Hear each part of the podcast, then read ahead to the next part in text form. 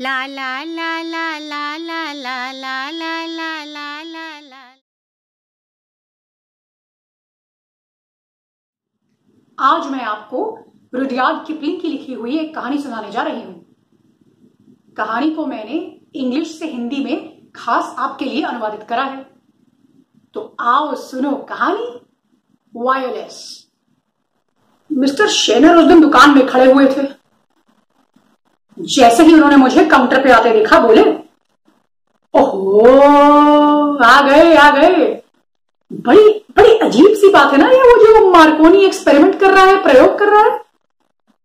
हाँ मैंने बोला, मिस्टर शेनर आगे बोले, अरे, वो जो मार्कोनी के प्रयोग हैं मतलब भाई साहब जो है, वो कहते हैं, पेड़ हो, पहाड़ हो, आंधी हो, तूफ़ान हो, बिजली हो, बारिश हो रत्ती भर फ़र्क नहीं पड़ता।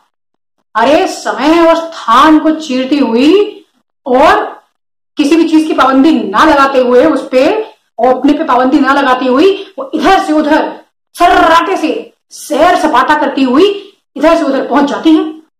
वो मार्कोनी के एक्सपेरिमेंट वाली चीज़। सुना तो यही है भैया। आपको क्या लगता है? शेनर की बात सुनकर मैंने बोला हाँ क्यों नहीं? क्यों नहीं? अरे मुझे विश्वास है कि ये प्रयोग सफल रहेगा। अच्छा।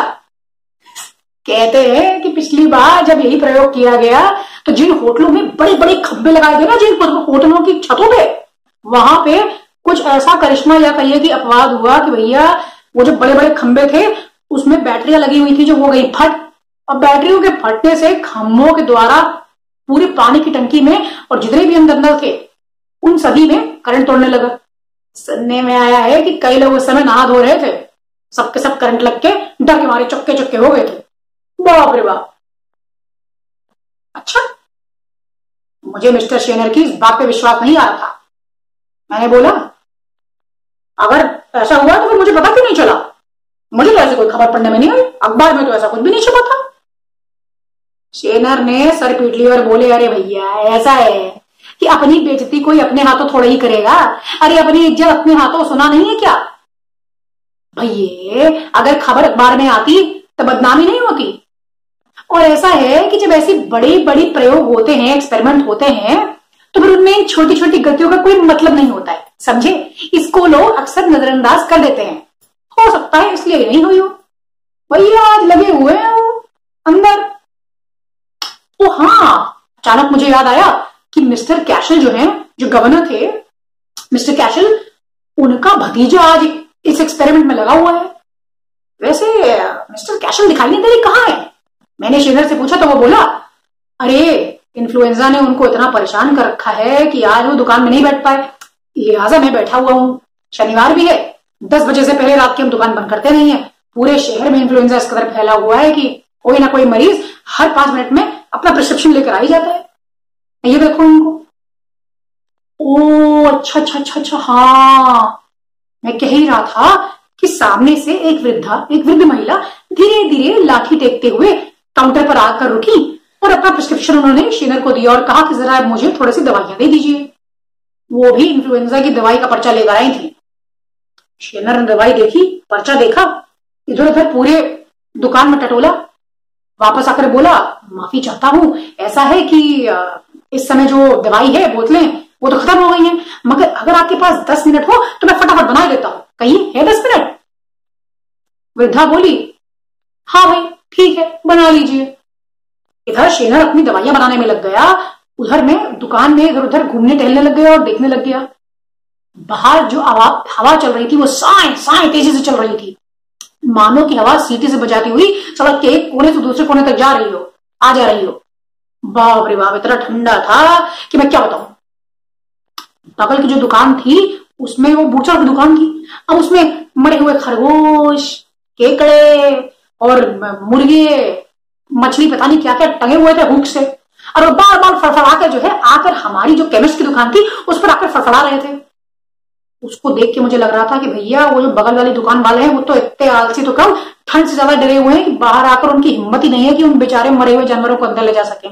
मरे हुए जानवर पहले से ही ठंडे पड़े रहते हैं। इस ठंड में उन्होंने, वो, उन्होंने बहुत ठंडे हो गए। खैर, इधर शेनर अपना दवाई लगा, बनाने में लगा हुआ था। वृद्धा वहीं पे कुर्सी में बाहर बैठी हुई थी। और मैं इधर उधर देख रहा था और सोच रहा था कि शुक्र है कि मिस्टर कैशल से मेरी जान पहचान हो गई। फिर याद आया कि किस तरह हुई। बाप रे बाप, एक बार एक किसी बहुत ही गड़बड़ किस्म के केमिस्ट ने मुझे कोई उठपटांग दवा दे दी। प्रिस्क्रिप्शन तो मेरा सही था, पर दवा उसने अगड़म बगड़म दे दी। लिहाजा मैं बहुत तेरी बुरी तरह बीमार पड़ गया। आनंद फानंद में कोई भी रिश्तेदार मेरा मिस्टर कैशल के पास आया, जिन्होंने की सही दवा दी और सही दवा खाकर जब मैं एक आध महीने के बाद ठीक हुआ तो मिस्टर कैशल मेरे घर मेरा हाल पूछने आए। और साथ ही साथ मुझे ये भी बोला कि हो ना हो, तुम्हें अपोथेक्रीज हॉल के हॉल में एक चिट्ठी लिखनी चाहिए और इस जो चोर केमिस्ट है, उसके खिलाफ शिकायत दर्ज करनी चाहिए। मैंने भी उनकी बात गांठ बाँध ली। अरे मुझे क्या पता था कि मैं कौन से चिराग को लेके किस तरह घिस रहा था और कौन कौन से जिन न जाने में आज़ाद करने वाला था। आज यहाँ मैंने चिट्ठी भेजी अपोथेक्रीज हॉल में और अगले ही दिन ऐसे नाक रगड़ने, रगड़ते हुए मेरे सामने वो केमिस्ट आ पहुँचा, जैसे कि मानो उसको रात भर जल्लाद में धमकी दी हो कि उससे जाके माफ़ी मांग, नहीं तो मैं तुझे सूली पर चढ़ा दूँगा। अरे बाप रे बाप, एक वो दिन था और एक आज का दिन था। मैं मान गया कि मिस्टर कैशल का दबदबा है। और ये देखो जरा शेनर को कैसे लगा हुआ है दवाई बनाने में। भाई, एक बात कहनी पड़ेगी आपसे कि जो शेनर है ना, वो बहुत ही दिलचस्प आदमी है और बहुत ही तल्लीनता से अपना सारा काम करता है। इतनी तो दोस्ती हो गई है हमसे, हम में कि मुझे बताया उसने कि जब वो बहुत छोटा था तो उसके पिता गुजर गए थे। उसकी माता जी अंग्रेज़ी की टीचर थी बगल के एक स्कूल में, उसके गाँव में। बड़ा हुआ तो उसने सपने संजोए कि वो लंदन शहर में अपनी एक दुकान खरीदेगा। मगर ये तो हो ना सका। लिहाजा वो चुपचाप मिस्टर कैशल की दुकान में, केमिस्ट की दुकान में उनका असिस्टेंट बन बैठा। अब मिस्टर कैशल को के भाग्य अच्छे थे कि उनको इतना बढ़िया असिस्टेंट मिला। असिस्टेंट अच्छा ना हो तो मिस्टर कैशल उसको फटाफट बाहर निकाल देते थे। लेकिन ये शेनर टिका ही हुआ था और टिका ही हुआ था। शेनर ने इतने बीच फटाफट पर्चा पूरा बनाया, महिला को दवाई दी और वहाँ वृद्ध महिला चलती बनी। वहाँ वृद्ध महिला चलती बनी दुकान से और वहाँ छोटे मिस्टर कैशल यानी कि मिस्टर कैशल के भतीजे दुकान के बाहर की तरफ़ आए। अंदर कमरे से जहाँ पे वो प्रयोग चल रहा था मार्कोनी वाला। आकर बोले हम्म, अरे शेना अरे शेना एक टिन कतार दो टिन कतार अरे एक टिन कतार पतला पतला ज़्यादा नहीं ज़्यादा नहीं बारीक बारीक काटो। तभी उनकी निगाह मुझ पर पड़ी। ओ चाचा जी बता रहे थे कि आप आने वाले हैं मेरा प्रयोग देखें आइए मैं पीछे ही हूँ पीछे ही की तरफ़ मेरा कमरा है, उसी में मैंने सारा इंतज़ाम करा हुआ है, सारा सेटअप वही है। मैं कुछ खड़ा कहकर कहकर, होकर बोलने वाला था कहने ही वाला था, कि तभी उन्होंने दोबारा शेरा की तरफ़ देखा और बोला कि अरे हाँ अरे जल्दी लाओ यार, टिन कतार। टिन कतार लेके कुछ देखते दुखते वो अंदर चले गए, मुझे पीछे मुड़कर बोला, देखिए, संकोच ना करिएगा, मैं वहीं बैठा हूँ बेतकल्लुफ आ जाइएगा। मैं भी खुश था, मैंने बोला जी, बिल्कुल, बस आया। यहाँ वो अंदर गए और इधर मैं शेरा से बात कर ही रहा था कि सामने काउंटर पर एक युवती आकर खड़ी हो गई। युवती को खड़ा देख शिनर थोड़ा भक्का भमक कर कुर्सी से उठा और फटके से जाकर काउंटर पर जाकर खड़ा हो गया। उसके उन दोनों में कुछ बातें चलने लगी, फुसफुसा रहे थे कुछ। वो बोल रही थी, अरे, चलो जल्दी। लगा हुआ था शेरा कहने में, कहा ना नहीं जा सकता, मैं नहीं जा सकता इस वक्त। युवती के बार बार हट करने पर शेनर, एक बार तो मेरी तरफ़ मुड़ा, फिर वापस उसकी तरफ़ मुड़ गया। आखिरकार युवती ने मेरी तरफ़ उछक कर बोला, अरे सुनिए, अरे आपसे ही बोल रही हूँ, अरे आपसे। थोड़ी देर के आप ये दुकान मेरे लिए देख सकेंगे। मैं जरा शिनर के साथ, ये पड़ोस में वो सेंट एग्नेस का चर्च है ना, बस उसका एक चक्कर काट कर आती हूँ। जी। मैंने कहा, और शेनर और वो युवती वहाँ से चलते बनी? मैं बाहर शेनर की कुर्सी पर बैठ गया। शेनर का कंबल ओढ़ के ठंड के मज़े लेता रहा और सोचता रहा कि शेनर भी बड़ा अजीब आदमी है। खांसी इसकी ठीक हुई नहीं है। खाओ खाओ खाओ खाओ करके खांस रहा था जब मैं दुकान में आया था। लेकिन ये देखो जनाब इतनी ठंड है कि हवा मज्जा तक ठुठुरा दे और चलते बने जनाब टहलने। खैर भैया, हमको क्या? वहाँ शेनर और वो लड़की फैनी ब्रांड उसका नाम था, घूमने निकले। इधर मैं शेनर की कुर्सी से एक बार फिर उठा, जो थोड़ा देर में बैठ गया था, और बगल में ही रखे स्टोव को थोड़ा आग दी, और उसके बाद कुछ काढ़ा बनाने लग दिया थोड़ी इलायची, दालचीनी काली मिर्च, ये सब कूट काट के भैया, केमिस्ट की दुकान थी, जो जो मिला वो उठाया, उसमें डाल के एक अच्छा सा काढ़ा बनाकर थोड़ा सा खुद पिया, और थोड़ा सा बीकर में ले गया मैं छोटे मिस्टर कैशल यानी के एक्सपेरिमेंट वाले के लिए। अंदर कमरे पर दस्तक के दरवाजे पर दस्तक दी और बोला, क्या मैं अंदर आ सकता हूँ? अरे, आइए आइए आइए, वो बोले।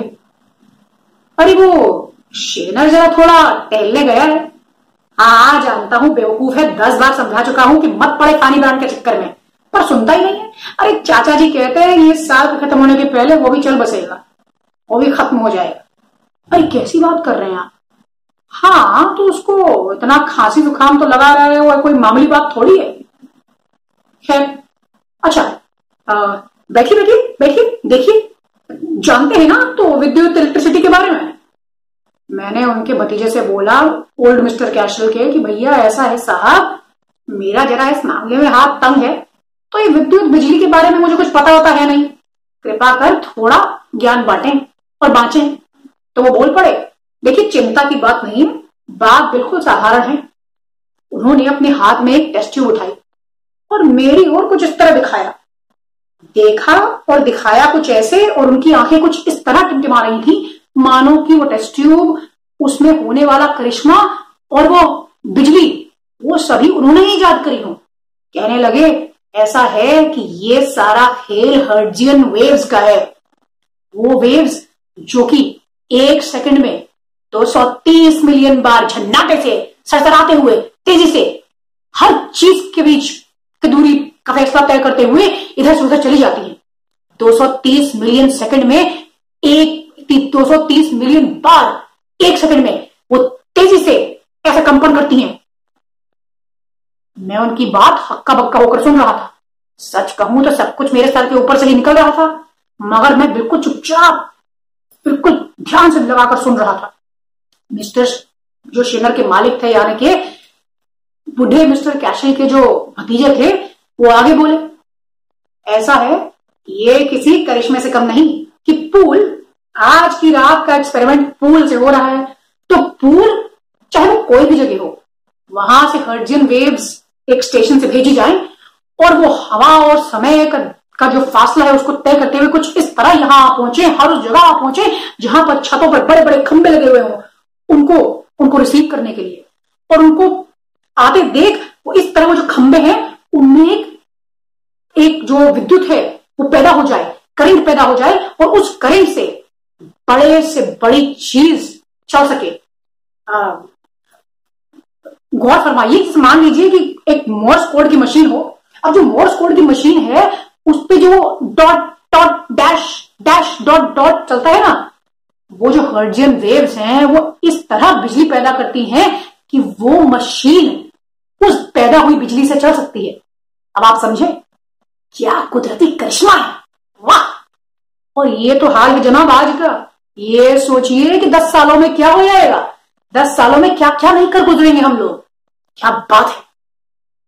इधर मिस्टर कैशल, जो छोटे मिस्टर कैशल थे, वो दोबारा अपने प्रयोग यंत्र की यंत्रों को देख रहे थे। उधर बाहर खांसने की आवाज़ आई बहुत तेज़ी से। मैं उठ के भागा। वहाँ शेनर खड़ा हुआ ज़ोर ज़ोर से अपने रुमाल उखाड़ रहा था। रुमाल उसने हटाया तो उस पर दो लाल धब्बे दिखे। शेनर उसको देखकर चौंका नहीं, मगर मैं ज़रूर चौंक गया। मैंने उसको बोला, अरे आओ दोस्त, बैठो, यहाँ पे बैठो। उसको कुर्सी पर बैठाया, उसका उसको कंबल उठाया और थोड़ा काढ़ा उसके लिए गर्म करके उसको दे दिया, बोला, इसको पियो, तुम्हें थोड़ा आराम मिलेगा। और तुम अपनी इस खांसी के लिए क्या लेते हो? तुम्हें लगता नहीं है कि तुम्हें क्यों हो रहा है, कैसे हो रहा है, किसी डॉक्टर को कभी दिखा दो? शेनर बोला, अरे यार, सिगरेट इतनी पीता हूँ, इसलिए होता है। छोड़ो इस बात को। वैसे सच बात बताऊ, चर्च वर्च जाने में मैं ज़्यादा विश्वास रखता हूँ नहीं। मगर जो चर्च में लोग लोबान धूप बत्ती और ये मोमबत्ती जला देते हैं ना, उसी की जो गंध है, उससे मुझे बहुत आराम मिलता है। तो मैंने सोचा कि क्यों नहीं ये केमिस्ट की दुकान से ही मैं कुछ कुछ निकाल के ठीक वैसी ही गंध पैदा कर दूँ। तो मैंने कुछ केमिकल वेमिकल निकाले और वैसे ही कुछ जला जुलू के एक अच्छा सा माहौल बना दिया, जिससे कि शेनर को बहुत आराम मिला। और शेनर धीरे धीरे कुर्सी पे बैठा ही सोने की तैयारी करने लगा। इसी बीच मैंने फटाफट थोड़ा और काढ़ा बनाने की कोशिश करी। पास ही में पड़ी रेड वाइन की बोतल मुझे दिख गई। तो मैंने वो भी उठा ली। वो डाली, थोड़े मसाले डाले, कूट काट के खूब अच्छे से उबाल के इस तरह उबाला कि एक बढ़िया बीकर में उसको भर के मैंने अंदर पहले मिस्टर कैशल को दिया। उसके बाद एक बीकर अपने लिए रखा और थोड़ा और गर्म कर कर इतना गर्म कर कर कि उसकी तह पर, सतह पर बुदबुदे यानी कि बुलबुले आ गए। मैंने शेनर को भी बीकर पकड़ाया। शेनर ने मेरे हाथ से वो रेड वाइन का, जिसमें कि मसाले घुले मिले हुए थे और वो काढ़ा बन चुकी थी, उसका बीकर पकड़ते हुए मेरी तरफ़ देखा और फिर टेढ़ा कर गिलास बोला, वाह, इस गुलाबी लिबास पर ये बुलबुले ये बुलबुले हैं कि मोती का हार? अच्छी लगती है ना? मैंने सोचा, अरे ये तो शायरी हो गई, अरे ये तो कविता हो गई। और बोला हाँ अच्छी लगती है ना? देखो देखो पी के देखो। है? शेरा चौका, तुम किसकी बात कर रहे थे? वाइन की? और तुम? जाने दो। अचानक मैंने देखा, पीछे मुड़कर कि शेनर की नज़र दरअसल अपने हाथ में पकड़े हुए वाइन के बीकर पर नहीं, बल्कि दूर उस पोस्टर पे थी। अरे, ये तो फैनी ब्रांड का पोस्टर था। वही युवती जो थोड़ी देर पहले शेनर के साथ टहलने गई थी। और और उसने तो गुलाबी रंग के कपड़े पहन रखे थे। और दरअसल उसी की फ़ोटो पर एक मोतियों की माला भी टंगी हुई थी। हम्म अब मैं समझा। इधर मैं मुड़ा और उधर शेनर ने गटागट गटागट पूरा बीकर उड़ेल लिया। मतलब निगल लिया, घूट लिया। और उसके बाद उसने बगल से ड्रॉर खोला, कुर्सी पे बैठे बैठे ही। ड्रॉर से कुछ कागज़ निकाले और एक कलम ली। मेरी तरफ़ मुड़ा और बोला, जरा माफ़ करना, मैं थोड़ा एक खत लिख लू। तुमसे थोड़ा बाद में बात होगी, तुम क्यों नहीं जाके थोड़ा वो एक्सपेरिमेंट देख आते हो जिसके लिए तुम आए हो? मैंने बात सही समझी। मैंने थोड़ा अपना काढ़ा, जो वाइन वाला काढ़ा था, उसको एक बार फिर गर्म किया। थोड़ा मिस्टर कैशल के लिए, जो छोटे मिस्टर कैशल थे, उनके लिए बीकर में अलग से निकाला और अपना बीकर सही समय अच्छे से संभाल कर, मैं अंदर जाने ही वाला था कि एक बार पीछे मुड़कर मैंने दोबारा शेनर की तरफ़ देखा। शेनर अभी तक खत लिख रहा था। अचानक खट की आवाज़ आई। मैंने देखा कि शेनर ने अब खत लिखकर उस पर स्टैंप लगाकर उसको डेस्क के अंदर मेज के अंदर रख दिया था। मेज का जो दराज था, उसके अंदर रख दिया था ड्रॉर के अंदर। उसके बाद शेनर ने जो थोड़ी सी एक घूट बची हुई थी, उसके बीकर में जो कि मैंने दोबारा भरा था, उसको भी पिया और फिर अचानक कुछ बोलते बोलते कुर्सी पर ही सो गया और उसकी आँखें खुली की खुली थी। शिनर? शिनर? शिनर? शिनर? शिनर ना हिला ना डुला, वो टस से मस न हुआ। मैं घबराया घबराया घबराया, दोनों बीकर लेकर अंदर मिस्टर कैशो के पास गया और उनसे बोला, अरे अरे, सुनिए अरे, सुनिए शिनर लगता है बेहोश हो गया है। ओहो, मैंने पता नहीं उसको क्या पिला दिया, मुझे लगा कि शायद पी पाएगा, पर मुझे लगता है मैंने कुछ ज़्यादा सख्ती कर दी। मैंने उसको डेढ़ गिलास वाइन पिला दी है, वो कि पूरी पता नहीं कौन कौन से पदार्थ और कितने सारे मसाले डालकर। उसको कुछ हो तो नहीं जाएगा ना? छोटे मिस्टर कैशल जोरदार हंसे, बोले, ऐसा है कि वो नशेड़ी है। नशेड़ी आदमी को कभी कुछ हुआ है नशा करके? अब चुपचाप बैठ जाइए और जिस काम के लिए आए वो काम करिए। अरे इतना खांसता है, मर जाएगा। बेवकूफ़ कहीं का, वो फैनी ब्रांड के चक्कर में पता नहीं क्या क्या करता रहता है। आप इधर इधर देखिए। तो मैंने चुपचाप मिस्टर कैशल के पास बैठना ही बेहतर समझा। बीच बीच में नज़र दौड़ाकर मैं अपने दोस्त शेनर की तरफ़ देख रहा था। अब मिस्टर कैशल इंतज़ार कर रहे थे पूल से आने वाले संकेत का। कितने बजे तक संकेत आ पाएगा? हमारा स्थापित कब होगा संकेत? मैंने मिस्टर कैशल से पूछा तो वो बोले यही कोई रात के बारह बजे? ओ, अभी तो टाइम है। हाँ टाइम तो है, पर मैं एक संकेत भेजकर कोशिश कर सकता हूँ, देखता हूँ क्या बोलते हैं, कि तैयारी कर रहे हैं कि नहीं। मिस्टर कैशल ने कुछ खट पट खट पट किया। उनके यंत्र कुछ बोले, और उसके बाद सब शांति हो गई। मैं इधर उठा ही था, कि बाहर शेनर भी उठा। शेनर उठा? कुर्सी से उठा, उसके बाद थोड़ा खांसा इधर उधर देखा, उसको कुछ समझ में नहीं आया, वो वापस कुर्सी पर बैठा और फिर से सो गया। मैं शेनर से फिर से बात करने की कोशिश यत्न कर ही रहा था कि अंदर से मिस्टर कैशल ज़ोर से खांसे। उनके खांसी का अर्थ था कि भैया ऐसा है, यदि आपको एक्सपेरिमेंट देखना है तो चुपचाप अंदर बैठे रहिए और नहीं तो बाहर जाके बैठ जाइए, दरवाज़ा बंद कर दीजिए। लिहाजा मैं चुपचाप मिस्टर कैशल के पास चला आया और दरवाज़ा अंदर से ढक दिया। थोड़ी देर तो मैं मिस्टर कैशल से कुछ बात, वार्तालाप करता रहा, बातचीत करता रहा। थोड़ा कुछ कड़क कड़क हुई। मुझे लगा कि शायद पूल से संदेशा आ गया। अरे, ये पूल है क्या?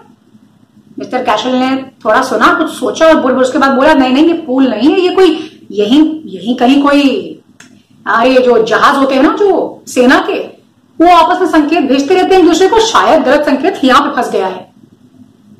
ओ अच्छा लगता है आज फूल को देरी हो जाएगी। बारह बजे तक तो वो नहीं भेज पाएँगे संकेत। मिस्टर कैशल ने मुझे कहा तो मैं धीरे से कुर्सी से उठा और बोला अच्छा ठीक है, मैं जरा अभी शेनर को देख के आता हूँ। मैं बाहर चला गया। मैं बाहर पहुँचा ही था कि क्या देखता हूँ कि शेनर हड़बड़ा के कुर्सी से उठा। उसने इधर उधर देखा, शायद वो अभी भी नशे की हालत में था या बेहोशी की हालत में, जो भी कह लीजिए, और अजीब सा थका हुआ लग रहा था। उसने मुझे देखा, मगर मुझसे कुछ बोला नहीं, मुझसे कुछ बातचीत नहीं करी। मैंने भी उसको देखा, थोड़ा मुस्कुराया। उसकी तरफ़ बड़ा ही था कि वो एक बार दोबारा कुर्सी पर बैठ गया। सर उसका पीछे टिकाया उसने, अपना, और फिर बड़बड़ाने लगा। बोला, डाला, उसने डाला उसने डाला, मैंने उसने डाला, उसने। और फिर, आई, और फिर वो इस तरह तड़प रहा था, कई बार तड़प रहा था और यही बार बार दोहरा रहा था जैसे मानो कि उसके अंदर ही कुछ लफ्ज अटके हुए हो और उनको बाहर निकालना चाह रहा हो। आखिरकार उसने बोला, और डाला, फिर डाला फिर डाला उसने उसके गले पे मोतियों का हार। और क्यों ना हो? करता था वो मैडलिन से प्यार। ये कहकर उसने एक गहरी सांस ली और फिर एक बार फिर बेहोश हो गया। मैं सत्ते में था। मुझे लगा ये कविता से करने लगा। पढ़ता लिखता तो है तो कुछ कविताएँ या कुछ लिटरेचर मैंने सुना है, लेकिन लिखता भी है क्या? मैं सोच ही रहा था कि एक बार फिर आपका बक्का होकर मैं देखने लगा कि अरे शिनर तो एक बार फिर कुर्सी से उठा। वो उठा और वो इधर उधर कमरे में टहलने लगा। उसे इस बात का बिल्कुल भी इल्म नहीं था, अंदाज़ा नहीं था कि मैं भी उसके साथ दुकान में उस समय खड़ा हुआ था। वो मेरे अगल बगल ईद गिर्द इधर से उधर चलता हुआ जा रहा था और बार बार खड़े होकर एक अजीब सी दृष्टि से देख रहा था। उसी पोस्टर को फैनी ब्रांड के, जो कि विज्ञापन लगा हुआ था, हमारी दुकान के अंदर। और बोल रहा था, डाला डाला डाला। फिर उसने उसके गले पर वो मोतियों का हार, आखिर मैडलिन से वो करता था बेहद जो प्यार। सर सर सर, वो रात थी बहुत सर मगर उसके अंदर उठ रहा था एक अजीब सा दर्द, और मैडलिन निकली कितनी बेदर्द। हाय, वो निकली कितनी बेदर्द। अरे, ये तो कीट्स की कविता है। कीट्स की कविता the eve of Saint Agnes ओ, भाई साहब कीट्स पढ़ते हैं? हो सकता है भाई। अरे, ये ठंडी रात वो फैनी ब्रांड के साथ टहल के आना और मेरी ये स्पेशल वाइन पीकर ये सब असर हो गया है बेचारे पर। क्या करें? मुझे थोड़ा तरस दिया है शिनर पर पर एक बार फिर मैं चुपचाप अपने कोने में जाकर खड़ा हो गया। शिनर कुर्सी पर बैठा तो नहीं था, एक जगह बस खड़ा हो गया था दोबारा। उठकर अपनी नींद से और बोलता है, उसके बाद जनाब क्या क्या बोलता है? मैं आपको क्या बताऊँ? उसने तो पूरी की पूरी ईव ऑफ़ सेंट एग्नेस मुँह याद थी और वो ऐसी कविता है कि अच्छे अच्छे लोग पहली बात तो पढ़ नहीं पाते और पढ़ पाते हैं तो समझ नहीं पाते, और समझ पाते हैं तो याद तो बिल्कुल ही नहीं कर पाते। यहाँ इस इंसान को मुँह जबानी याद है। अरे और तो और, वो कुछ कुछ पंक्तियाँ तो इतनी बढ़िया तरह कह रहा था, बल्कि मैं तो कहता हूँ उसको और अच्छी तरह लिख कर कह रहा था, जैसे मानो कि खुद कीट वहाँ पर उपस्थित हो गया कहीं कहीं ऐसा तो नहीं कि वो जो, कि वो जो सिग्नल स्थापित हुआ था, वो दरअसल जहाजों का नहीं, कहीं और से संकेत मिले हो। और और सच में, और सच में की कीट्स कीट्स? हो ना हो, ये कीट्स की या तो आत्मा इसमें प्रवेश कर गई है, और या तो ये खुद पिछले जन्म में कीट्स था। भाई, जो भी हो, शेनर, बेहिसाब, बढ़िया, कविता रच रहा था। और जो दही वो सेंट एग्नेस थी कीट्स की कविता, मशहूर कविता, उसको कई दर्जे अच्छे कर रहा था एक एक पंक्ति को उसकी। उसने पूरी की पूरी कविता लिखी। आखिरकार वो एक बार फिर उसी पोस्टर के सामने जाकर जाकर खड़ा हो गया और एक गहरी सांस ली। सांस ली और फिर कुर्सी पर बैठकर बेहिसाब नींद में सो गया। यहाँ हम लोग की चींची चूचू सुनते हुए मिस्टर कैशल अंदर से बोले शिश, क्या करें? शोर बचाओ अरे मिस्टर कैशल आप नहीं जानते यहाँ किस किस प्रकार के संकेत मिल रहे हैं? किस किस प्रकार के संकेत मिल रहे हैं? क्या मैं अभी अंदर आके बताता हूँ? मैंने उनको बोला तो उन्होंने चिड़के मुझसे बोला ऐसा है जनाब ये संकेत पंकेत छोड़िए। मुझे तो लगा था कि आप यहाँ इस तरह का प्रयोग देखने आए हैं। ये आप बाहर किस तरह के प्रयोग कर रहे हैं शेरर के साथ मिलके? दरवाज़ा खींचे रख दीजिए।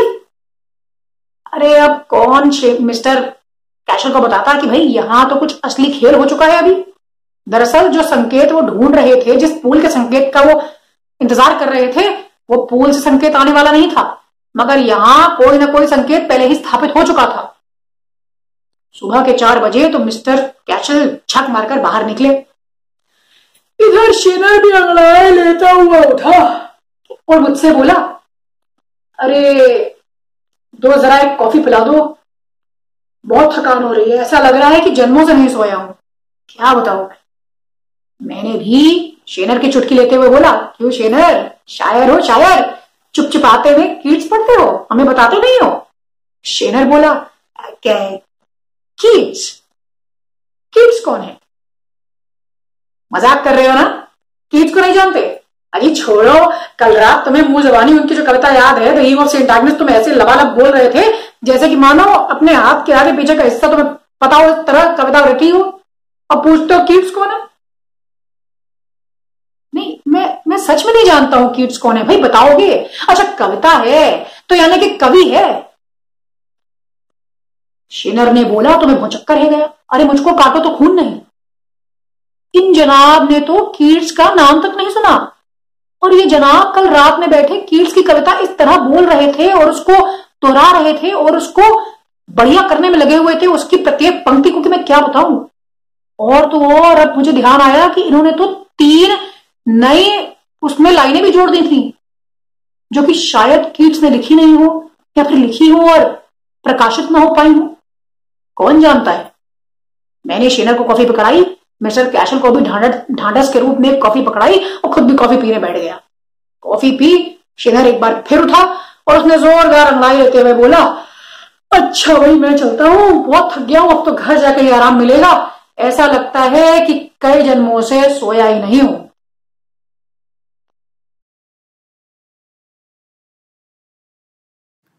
ला ला ला ला ला ला ला ला ला ला ला ला ला ला la la la la la la la la la.